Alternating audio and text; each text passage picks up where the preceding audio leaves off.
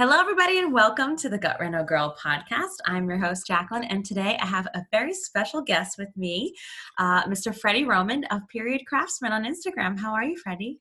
I'm doing well. Thank you for having me. Thank you for being here today. Um, so, Freddie, I I think you and I connected on Instagram uh, probably when I first joined, but I think I had tagged you slash harassed you in a bunch of like old house posts, and maybe that's how we became friends.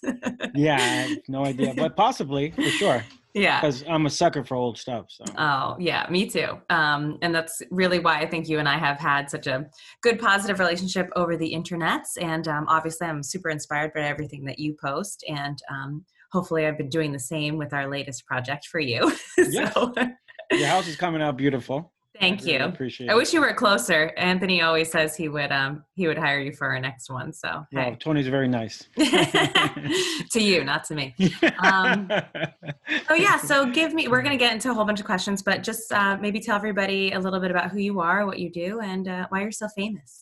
uh, I am not famous, but I, am Freddie Roman. I basically am a furniture restorer or a restorer and maker of basically any wood products and uh, old is my preferred choice of material and uh, i love anything and everything regarding wood and metal mm-hmm. and um, restoration is just something i do because everyone else hates it really.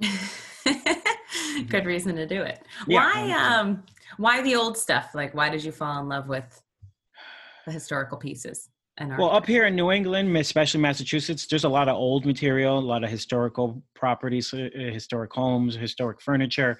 So while I love new construction, it's really hard to find people who are willing to pay to get stuff made for hmm. furniture. Mm. And that's kind of where I started. So then I kind of felt to plan B, or the saying is, you never go hungry if you can actually repair something there's always work there's always something to be repaired. So i fell into that thinking that i'd be a you know famous furniture maker at some day but i became more addicted to the repair because it's just so much beauty. The material is will outlast anything being made today new. Uh, everything can be repaired everything can be restored and everything can be refinished or even painted. So there's longevity in everything. Yeah, that's very true. Um, I think we we have always fallen in love with the old stuff just because you really don't see um, those profiles and those details yes. anywhere else anymore. Mm-hmm. Um, and it's just nice to finally have something pretty to look at versus all the same. I mean, I'm not in a great room. I've got like no trim in here, but it's in the house. It's just downstairs. It no, totally. And everyone thinks that every room has to have crown molding or cornice molding and all these elaborate details. And it really, every room can speak for itself. Every room can have its own uh, decorations or, you know, look to it. So mm-hmm. I think that people are don't understand the the mentality behind molding, and I think that people uh, think a lot a lot of a lot of stuff can't be repaired or replicate, uh, reproduce mm-hmm. um, because of the lack of education due to the contractors or if they can't find it at the big box store or locally then they feel like they can't match it which is not not true at all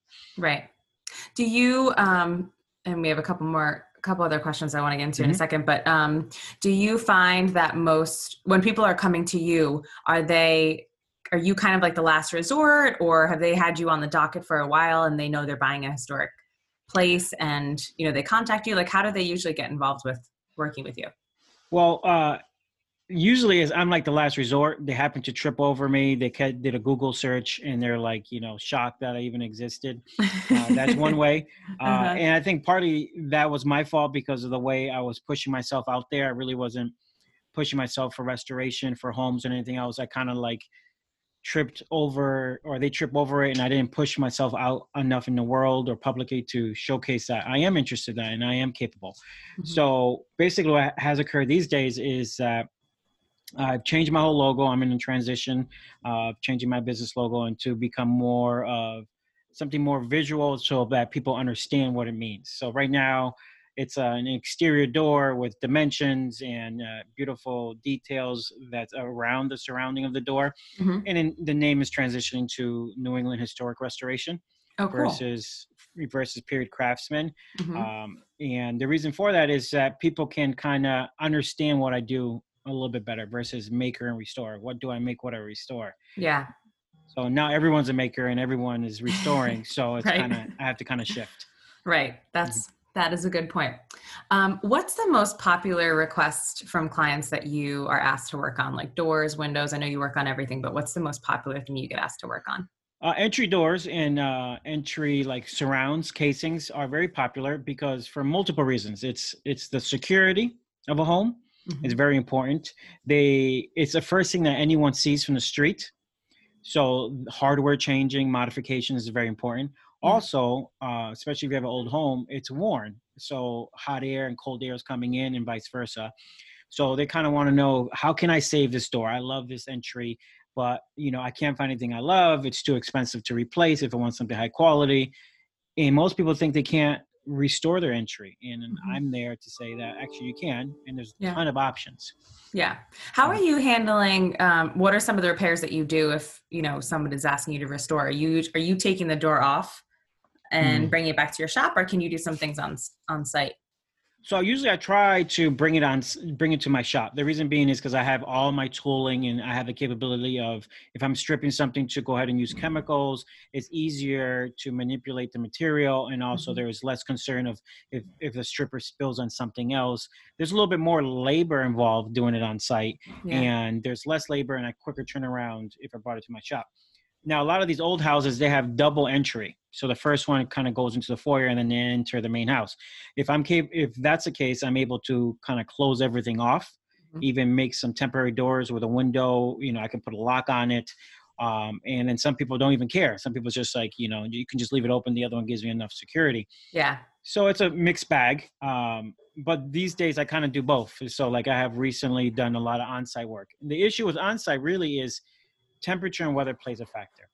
Like Okay. right, now, right now is ideal, but at the same time you have to worry about rain, humidity, uh, the cold, cold. So you know all these play a role, and unfortunately you can't speed up the process. Right. And, and I do have a relatively controlled climate shop, but even then the humidity plays a role. Mhm. So, and there's a lot of layering that I do versus what most people today we'll try to just slop a stain and, and just put a top coat on. I'm manipulating and blending colors and kind of trying to color match and give it a lot of depth and clarity so that people can have something that lasts 15, 20 years without much maintenance at all. Yeah, I think um, so. Anthony and I have always done old doors in our spaces just because I find that you can find a really amazing looking, beautiful old door that costs significantly less than many of the newer doors. And you could bring on a craftsman for a couple days to redo it and to stain and do, and do all the magic that you do. And Mhm. your still total cost is less than some of the newer doors that you'd be buying run of the mill that everybody else has in front of their house. So, God, yes, 100%. And especially today with the architectural salvage, there's so many doors. Mhm. So many doors can be modified and adjusted, and you can get hardware from them or material Mhm. from them to rebuild your particular door. So right now, it's like I tell people right now it's a buyer's market. It's a, no reason for you to ask me to make you a custom new door. Uh, really, you should be able to find something out there that'll satisfy your needs. Totally. A hundred percent. Um, I'm looking at my list of questions. What is one thing you wish more people salvaged or gave like a second look on besides doors? Uh, windows, Hmm. you know, and windows are even more labor than doors. Are they? Well, yes, very much so. Oh. If, especially if they're detailed regarding the moldings. If they're lead paint, everything needs to be stripped. Mhm. You know, you have to deglaze everything. Oh, you God. have to remove the panes. But it's like everyone compares. Like you know, if I, well, I can probably buy cheaper. It's quicker turnaround if I just replace. Mhm. And the or I can get a better uh, seal. My I won't be as leaky. But the problem is, while that case is true, it's only true for the first few years of the window Hmm. if it's properly restored and you add all the weather stripping, you add the silicone bulbs between the meeting rails, the top sash and the bottom sash, and even on the sides, even put storms, there's no way anything new can beat it.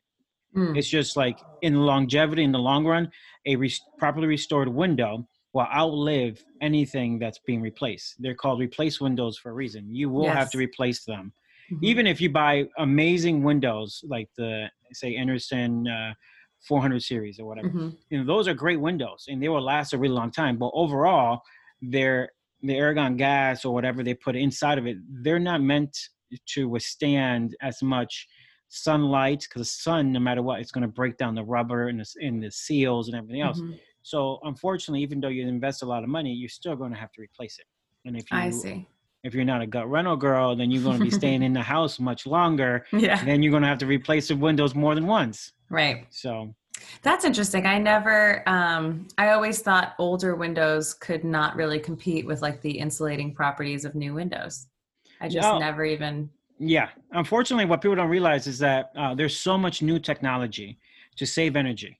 And uh, and the problem with if, if you have a plain Jane window, that's fine. You know, it's probably easy to replace. Maybe you want a six over one or or eight over two, whatever that may be. Mm-hmm. But if if you have gorgeous Victorian like triangular uh, glass or panes, and you or you have the wavy glass, there's nothing today that can replicate that. Even mm-hmm. even the reproduction stuff, it just can't. There's so much beauty and character that even if you decide to renovate the outside, change the color theme and everything else, I I have this conversation in the debate with clients saying that whatever you do, it's not going to look as good or beautiful from the street. You fell in love with this house partly because of how good it looked, and the windows do play a huge role. Yeah, totally. Mm-hmm. Um, we had old wood windows that we had to basically replace at our Jersey City um, condo, which was like devastating. We were able to keep all the molding and the stuff on the interior, but mm-hmm.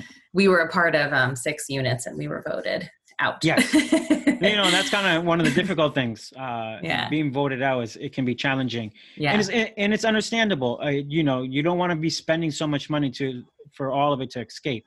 Yeah. So I am understanding there. Mm-hmm. Yeah, for sure. Mm-hmm. Um, Let's talk about, we talk about money. Let's talk about, so I sent you a screenshot of one of your stories um, that you had posted with your background, but it was a question about encouraging others to pursue woodworking as a full-time job. And I, I love following you because I feel like you're super honest and transparent about the work that you do and the industry that we're all in and, um, you know, what you love and what you kind of hate about your job some days. Um, yes talk a little bit about because because the audience for gut reno girl obviously it's women in construction but it may also be women who are you know following kind of in your footsteps getting into historic renovations maybe really love carpentry um, kind mm-hmm. of want to get into it as a career um, talk about the opinion that you shared that it's it's just a difficult business to be in well you know first of all it's a difficult business in general and then you add the female portion of it on top of it it's even more difficult extremely right. difficult because it's supposedly a man's like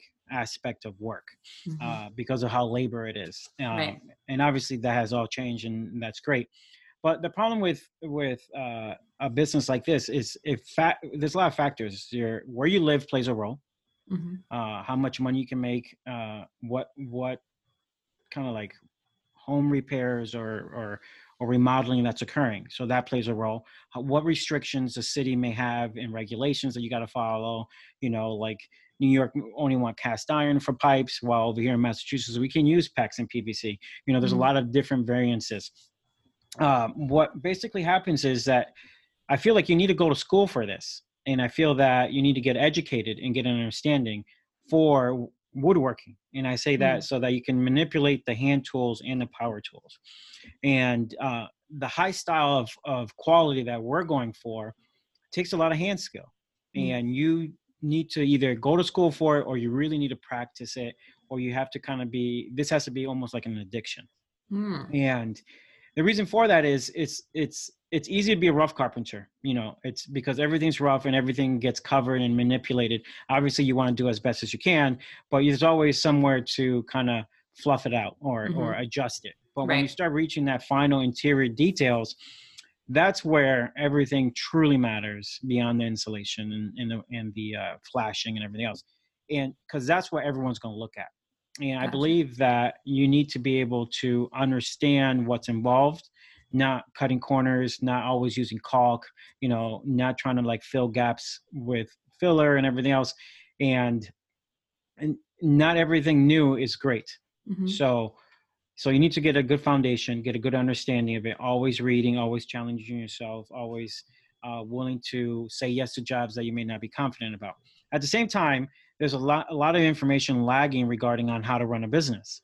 And um, yeah. it's like how to balance the checkbook from your personal to business and again the accountants and then uh, making sure that you're getting charging enough making sure that you have proper insurance and make sure the contract is ever changing what started right. off to be one or two pages now it's like for someone like me i'm not even a true house remodeler i'm at 15 20 pages you know mm, just because wow. every time i'm getting for lack of a better term screwed or there's yeah. bumps in the road so you got to make sure that you kind of inform everyone of all the possible issues. And the mm-hmm. perfect example right now is COVID 19.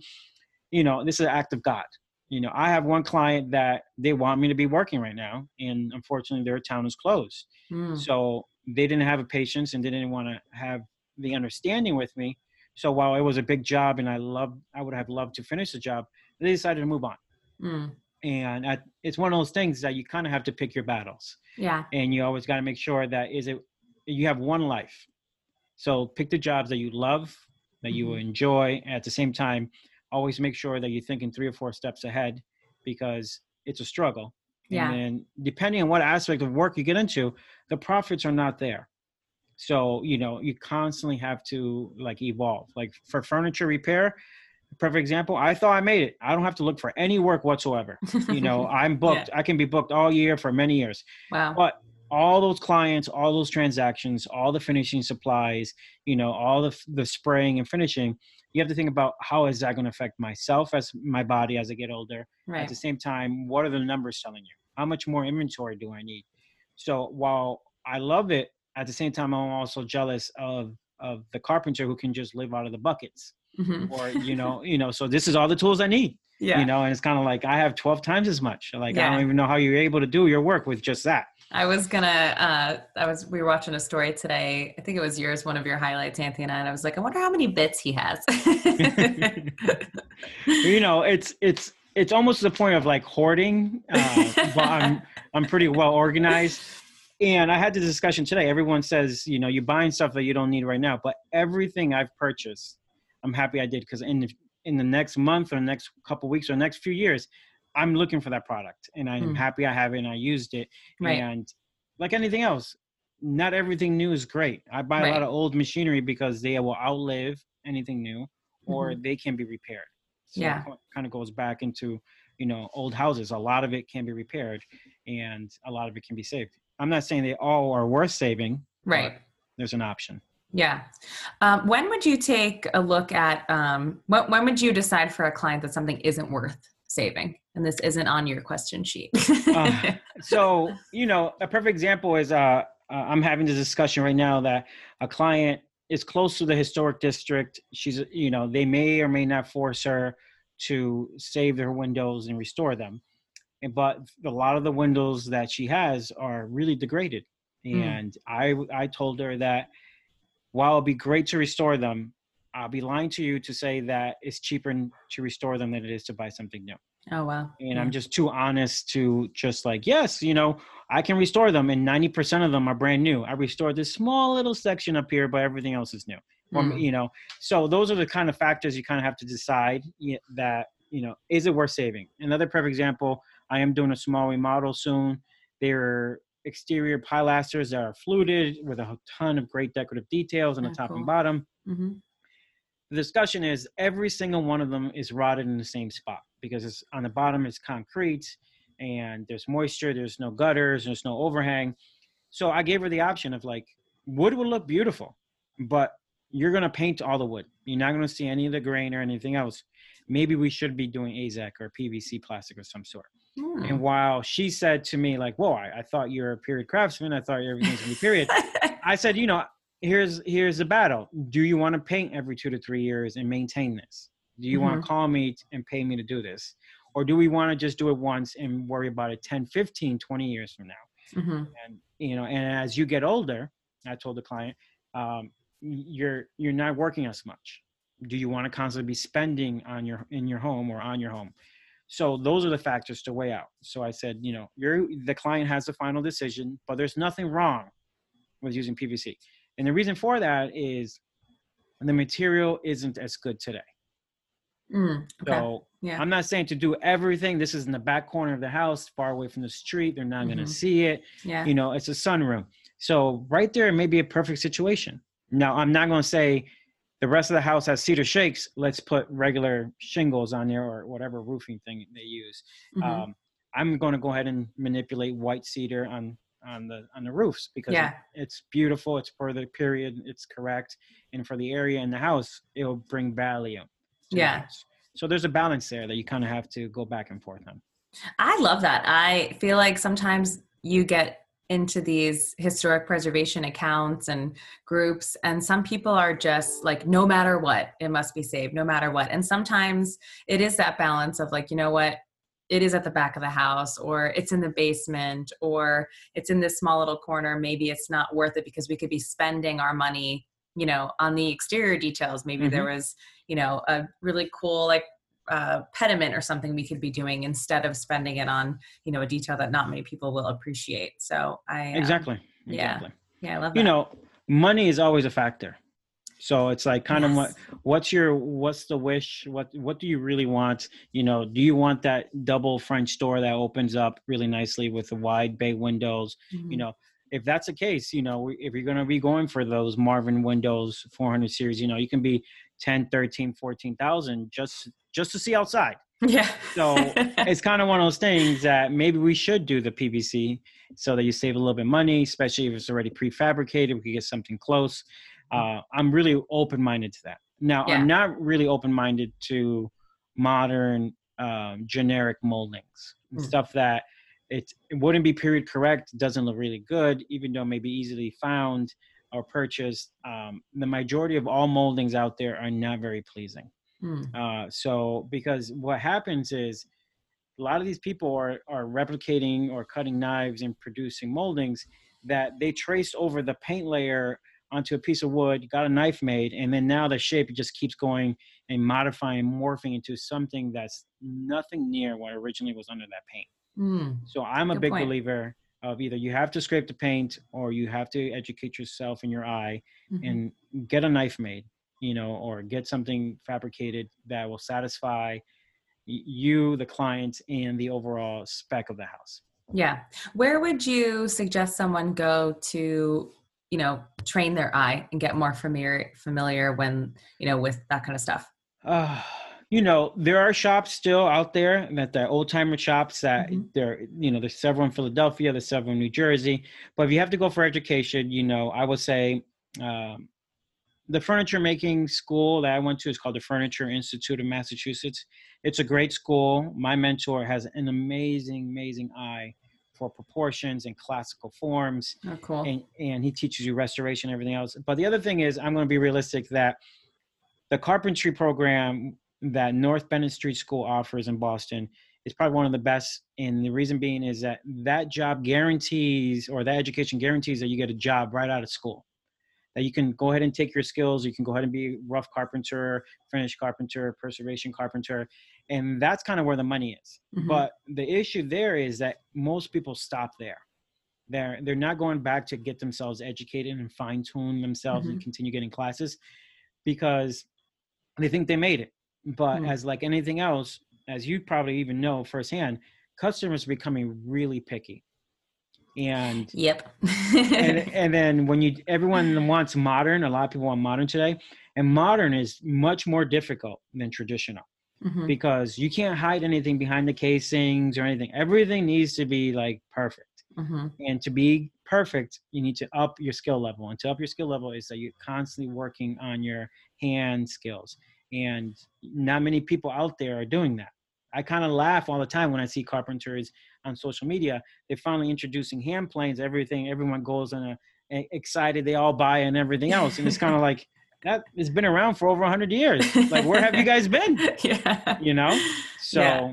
you always got to constantly be reading even if it's something that like i used to read fine home building magazine even though i'm more was more interested in fine woodworking magazine mm. now it's the opposite i'm more into the fine home building and i still have fine woodworking but i'm not as intrigued probably mm. because it doesn't challenge me anymore yeah and realistically though it's more of that people are willing to pay for you know, thirty or forty thousand dollars for a kitchen cabinets in an island than they are on pieces of furniture, mm-hmm. because what they think is cabinetry adds value. Mm-hmm. Yeah, they they leave that back in the house. Their taste changes. Their furniture most likely the client, the person moving in doesn't want your piece of furniture. Right. Now you don't even want it yourself. Mhm. And now it's like, I'm now I'm stuck with this. Why did Yeah. I spend thirty, forty thousand dollars on it? Right. And that's why also right now it's a buyer's market in, in the antique world that it's far superior to buy antique furniture now and get it repaired versus getting someone to commission it for you. Yeah.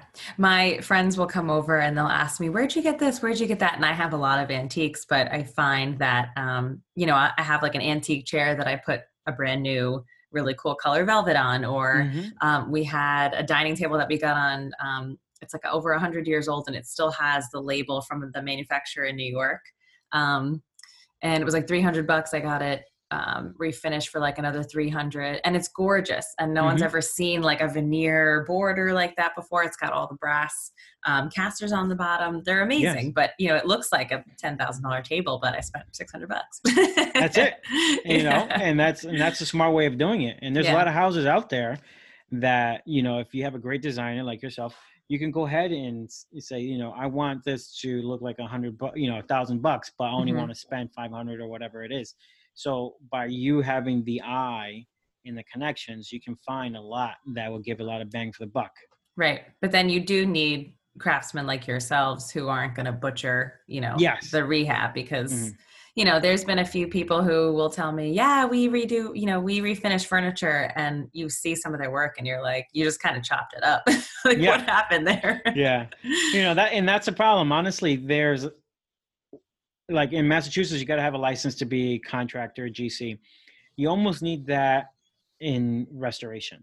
I Mm, feel like yeah. there should be a restoration like license. A hundred because percent. the majority of them unfortunately you know you get a for effort but you're not there. And i'm not saying i'm the best and, and, and brightest but i worked and studied and I continually do and i continually invest by studying under masters how to restore and, and information changes and there's new things that are added that not only make your life easier but also has the capability of further restoring more items that you thought couldn't be restored Yeah. I think you need to give yourself a little more credit. I mean, you share some really beautiful things and you create really beautiful things. So, you know, your Yeah. skill is, uh, you know, pr- how not to yeah, be overlooked. Yes. Well, thank you. You know, I try to just stay very, very humble. Humble pie is my kind of my jam. yeah. Um, but it's it's one of those things. I am proud that I, I feel very confident that I can restore just about anything and make just about anything. Um, so that's a really great feeling, um, and I'm I'm really excited about that. That gives me like a natural high per se. Yeah. Uh, but it's you know going back to your question, you know, uh, it's it's a really tough business. Like it's extremely difficult, um, and and uh, it's not for the fainted heart. Uh, you really have to work hard at it, and, and sometimes you need a lot of motivation to get up and do it all over again. Yeah, I'm sure. You know, you get really sore, especially as you get older. So I was going to say your job is also very physical. So, I mean, yeah, you know, Very you're not physical. rolling out of bed, getting on a desk and hitting a few keyboards. No. Like you got to go. yeah, exactly. So, which is good and bad. You know, it's it's kind of one of those things that some people will say that I'm always like hustling and grinding and and everything else, but it's like this mental approach because unfortunately I don't get paid until the job gets done per se. You know, you get some mm-hmm. money at, throughout the project, but in the end, you know, it's always about getting that money and and money drives me, but it also helps because the money is what keeps me in business yeah. and what sure. keeps so it's like you got to kind of strike a balance and you know i believe that if you're going to become uh, a carpenter or whatever or own your own business you know i do really suggest going to business school and i'm, I'm not saying to get a degree in business but understand what's involved get take some marketing courses take some Mhm. accounting courses and one of the biggest things that I worked on is people say today, you know, don't go to college, don't go to college. You're not, you're wasting a lot of money. I say, you know, there's community colleges out there. You can still learn a ton. Like when I Mhm. went to community college, because I didn't want to spend a lot of money to learn English, you know, f- take further English classes and, and mathematical courses. I took an English course at a private uh, um, community college Hmm. and, and and let me tell you, the lady that I got for that semester, she came home to Manchester because her parents were ill. Next thing I know, she's a PhD in Harvard teacher. She's only here for a semester, hoping that her parents uh, heal up and see what happens. Oh my God. So I get this lady And then she was the most challenging English teacher I have ever dealt with in my life. You're like, I'm just gonna take a quick English course like down Yeah, the street. Like this is so easy, no problem. You're Harvard educated. yeah, Harvard educated, and you know the the minute that she comes in, she's like, "Okay, guys, this is the first day that a paper isn't due," and it's like, uh, and we meet twice a week. I think it was Mondays and Wednesday, Oh my and I was just like, and every week it's more and more pages and more and more pages, and it's like it's double space only because I want to be able to highlight and correct notes. So because it's double space, you have to print front and back. Oh my God. So god. that's classified as one page. So by the end of it, we're writing 20, 30 page papers. Oh my god. And it was the most challenging and best course I ever took. I still have my final grade oh in my God. shop.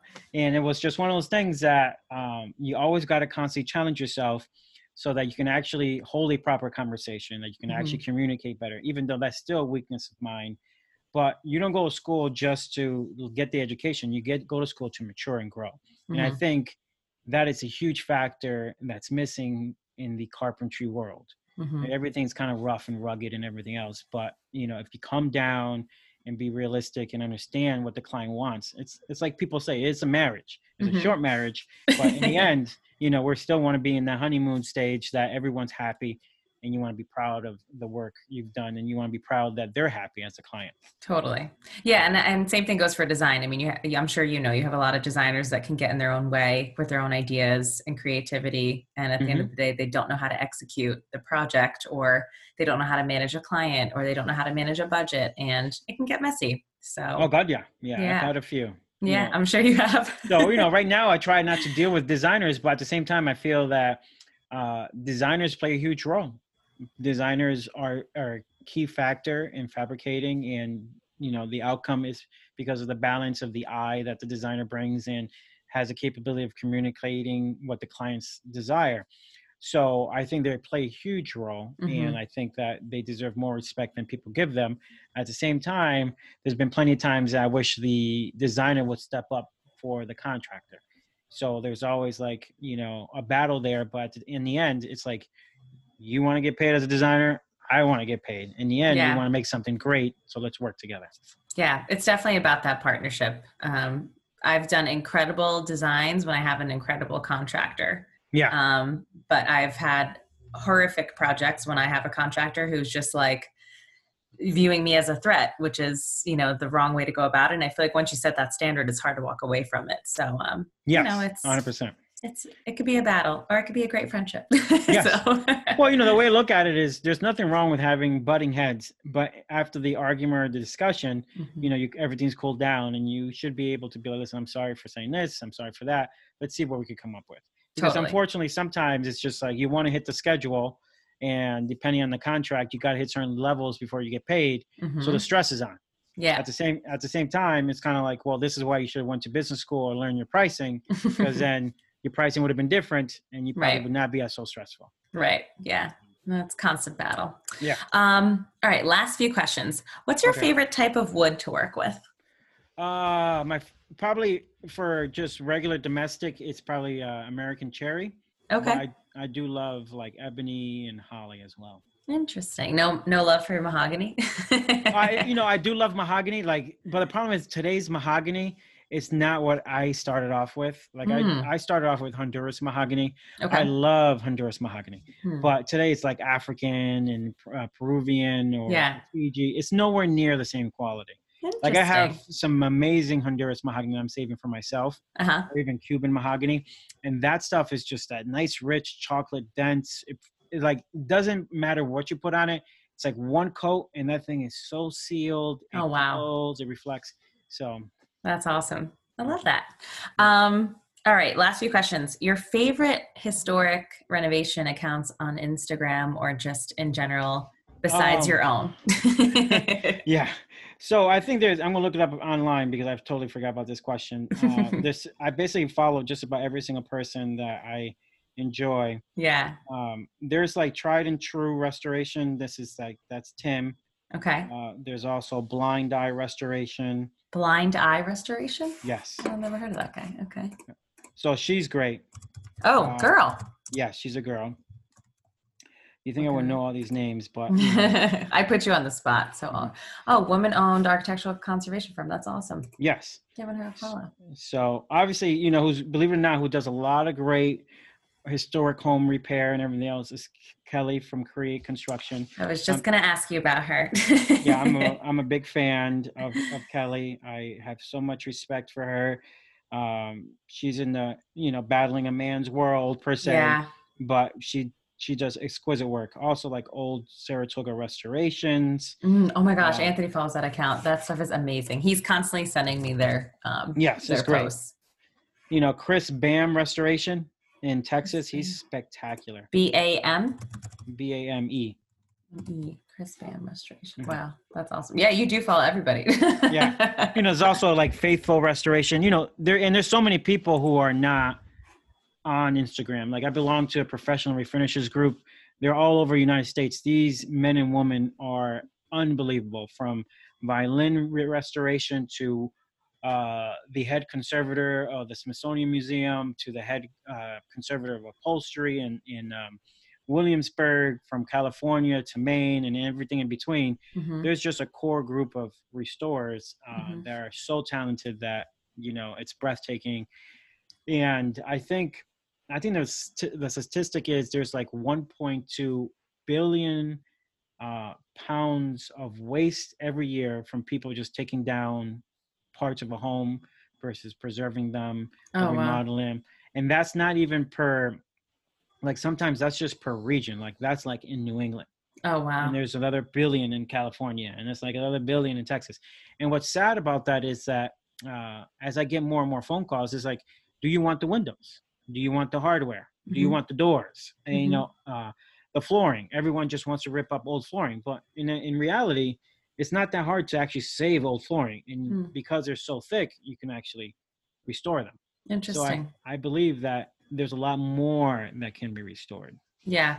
Well, you had a post a while ago. I think it was like the the greenest form of building is I don't know. It was like saving what's already there or something or the mm-hmm. greenest kind of door is one that already exists it was something yes. along that lines basically uh, which i thought was interesting and a very good point i mean we we waste a lot um, yeah. in construction mm. um, so you know it's the same thing happens with with upholstery you know mm, uh, for sure constantly changing remodeling rooms change you know i don't like this fabric anymore you know and what happens there is mm. you have all these beautiful antiques but then you're really beating up the rails and everything else Sure. And then sooner or later, they can't be used. Yeah. So you mm-hmm. kind of have to think about what's next, what's the future. Yeah. Uh, can can we adjust? Mm-hmm. You know, so and I think that plays a role when it comes to finishing. Can it be reversed? Can it be mm-hmm. repaired? You know, yeah. painting. Can you just is the best paint that you're using available? Are you using it? Yeah. You know, so those are the factors to be aware of. Yeah, I love that. Um, all right, last question. Mm-hmm. Any tips for women getting into historic renovations? And at the same token, like what advice can you give fellow gut reno girls on construction in an old home? Like what what advice would you give? So the advice I would give is that uh, not everything in a big box store is is the ideal scenario. You know, like a perfect example, if you're going to be refinishing or stripping the moldings or your door, because I saw that at the big box store doesn't mean it's a great stuff. So strippers, I would say that you'd be surprised that you can find uh, better product, better solvents from a company called Benco in Tennessee. It's more pure, less chemicals, you know, that kind of thing. Um, I will say that there's a lot of restoration books out there that are really good and very informative. Um, that teaches you a lot. Um, what's the best and easiest finish, even though everyone's scared about it, is shellac Mm. the hmm. reason why I say that is shellac sticks to everything and everything sticks to shellac. Oh, okay. So it's like when you put something on and you love how it looks, uh-huh. and then you put something else on top of it and you're like, oh no, I ruined it. But if you stop for one second, you love the color you put on, fine, put shellac on it. Shellac doesn't change anything, it just gives it further depth, gives it protection. You put something on top of the shellac, if you don't like it, different solvent, most likely it's oil versus alcohol. You wipe it down. Really? You're back to the shellac. Okay. So that's a lifesaver. I use shellac on everything. Really? It's like my my barrier coat, my my like as a uh, base. As a for base everything? for everything. Oh. You know, you can change the strength of it and everything else. Um, I would you say, use that on, um, like, say, for example, because I always get this question: Should I paint the moldings? And someone walks mm-hmm. into a beautiful old home and they've got like amazing wood moldings, but they're not sure if they should paint them or not. Like, mm-hmm. should they just cover them in shellac and then if they paint them, they can just go back? Yes, 100. percent Oh, the reason amazing. being, the reason being is shellac is alcohol based. So if you put a latex base on top of it, you may have to scuff it up a little bit just to give it some bite after the shellac is dried. But you can go ahead and paint right over it and if you have a good restore, a good restore will realize like, oh, there's shellac underneath this. I can go ahead and use, you know, water with a Scotch-Brite, and I can Scotch-Brite the uh, the paint off, and there's a shellac layer. Everything's preserved. Then you know also if you have like a oak moldings or or mahogany moldings, you don't have to worry about the paint getting into the pores as much. So in the future, it's even easier to remove mm. the paint if you decide to change your mind or um, if someone says, "Oh, I wish you didn't paint this," I probably would have given you more money. You'd be like, "Great, I just shellacked over what was there." It's easy to reverse if you hire a proper restore. Oh my gosh, that's that one tip like mm-hmm. made my whole life. that's awesome. So, and you know, the other thing is you can manipulate color with shellac. There's about 25 different colors of shellac. Mm. So it goes back in history. But the other thing I would say uh, to for a female is don't be scared of using hand tools. Okay, uh, there's a lot of great hand tools out there that will save you a ton of time that you can be very proficient using them and that uh, i'm kind of one of those oddballs that i have all these different tools that no one else carries but i'm not climbing up and down the ladder as much because mm-hmm. i have everything tucked in if you can control and understand how, manip- how to manipulate wood by hand you'd be quite surprised how good you can be and then i highly highly recommend taking a good woodworking class, even if it's just learning the fundamentals of the machines mm-hmm. or learning the fundamentals of, of the hand tools. Uh, you have to be very cautious because their teaching doesn't mean they're a great teacher. So I would recommend like asking other people and seeing about getting some reviews regarding the certain instructor. Mm-hmm. But I feel like you can gain a lot from taking a course. Yeah. And the best advice that I can give a woman is that don't fear the process and you got to have really thick skin and it's not it's yeah. not uh it's not bad to show your emotions mm-hmm. you know even though people will say oh here comes another woman she's gonna be crying it's kind of one of those things that that listen i'd rather see a woman cry because if she put the anger out that she's trying to express i'm more fearful of what she can do with her anger mm. so you know and people kind of you know i'm one of those men that you know i'm not scared to cry so i'm perfectly fine with that mm-hmm. because in the end as my mom will say it's like i'd rather you express that anger in tears because then i would fear what you would do to the other person mm. so you know being able to relieve that stress and there's nothing wrong with making mistakes yeah uh, because what makes a master is the recovery from his mistakes totally and the last thing i would say is that it's good to be um, the saying is you know uh, jack of all trades, master of none. And I, I say I disagree 150%. It's like a jack of all trades, good at everything. Ah, you don't, you don't have to master everything. You just have to be have be good at everything. Have a good solid foundation. Because in the end, 95% of the people who are you doing the work for will never notice the flaws that you, you see mm-hmm. as a mm-hmm. contractor. So majority of the time, the end result is beautiful. Yeah. Mm-hmm. Awesome. Well, thank you, Freddie. This was awesome and amazing. Well, I'm glad. I so appreciate you taking the time. I know you're a busy man, so uh, my pleasure. incredible. Um, tell us where we can find you. Just on Instagram, or what's going on yeah. with your new? Is it your new business? Like, are you launching as a different account, or like what's going on with that? Well, I'm transitioning basically because uh, so many people are send me messages that you know I don't want to lose this account. I, you know, the algorithm. So I'm slowly transitioning to New England Historic Restoration. It's still period okay. craftsmen. Okay. So crafts with an S and men with an E. Mm-hmm. And usually you can find me there. Okay, cool. Mm-hmm. Well, thank you again. You're welcome. Uh, enjoy your evening. And you too. Uh, yeah, I appreciate it. Well, uh, I'll let you know when this is all live. Awesome. So, it was a yeah. pleasure. Thank you so much. Thanks, Freddie. Have a good night. You too. Bye. Bye. Bye.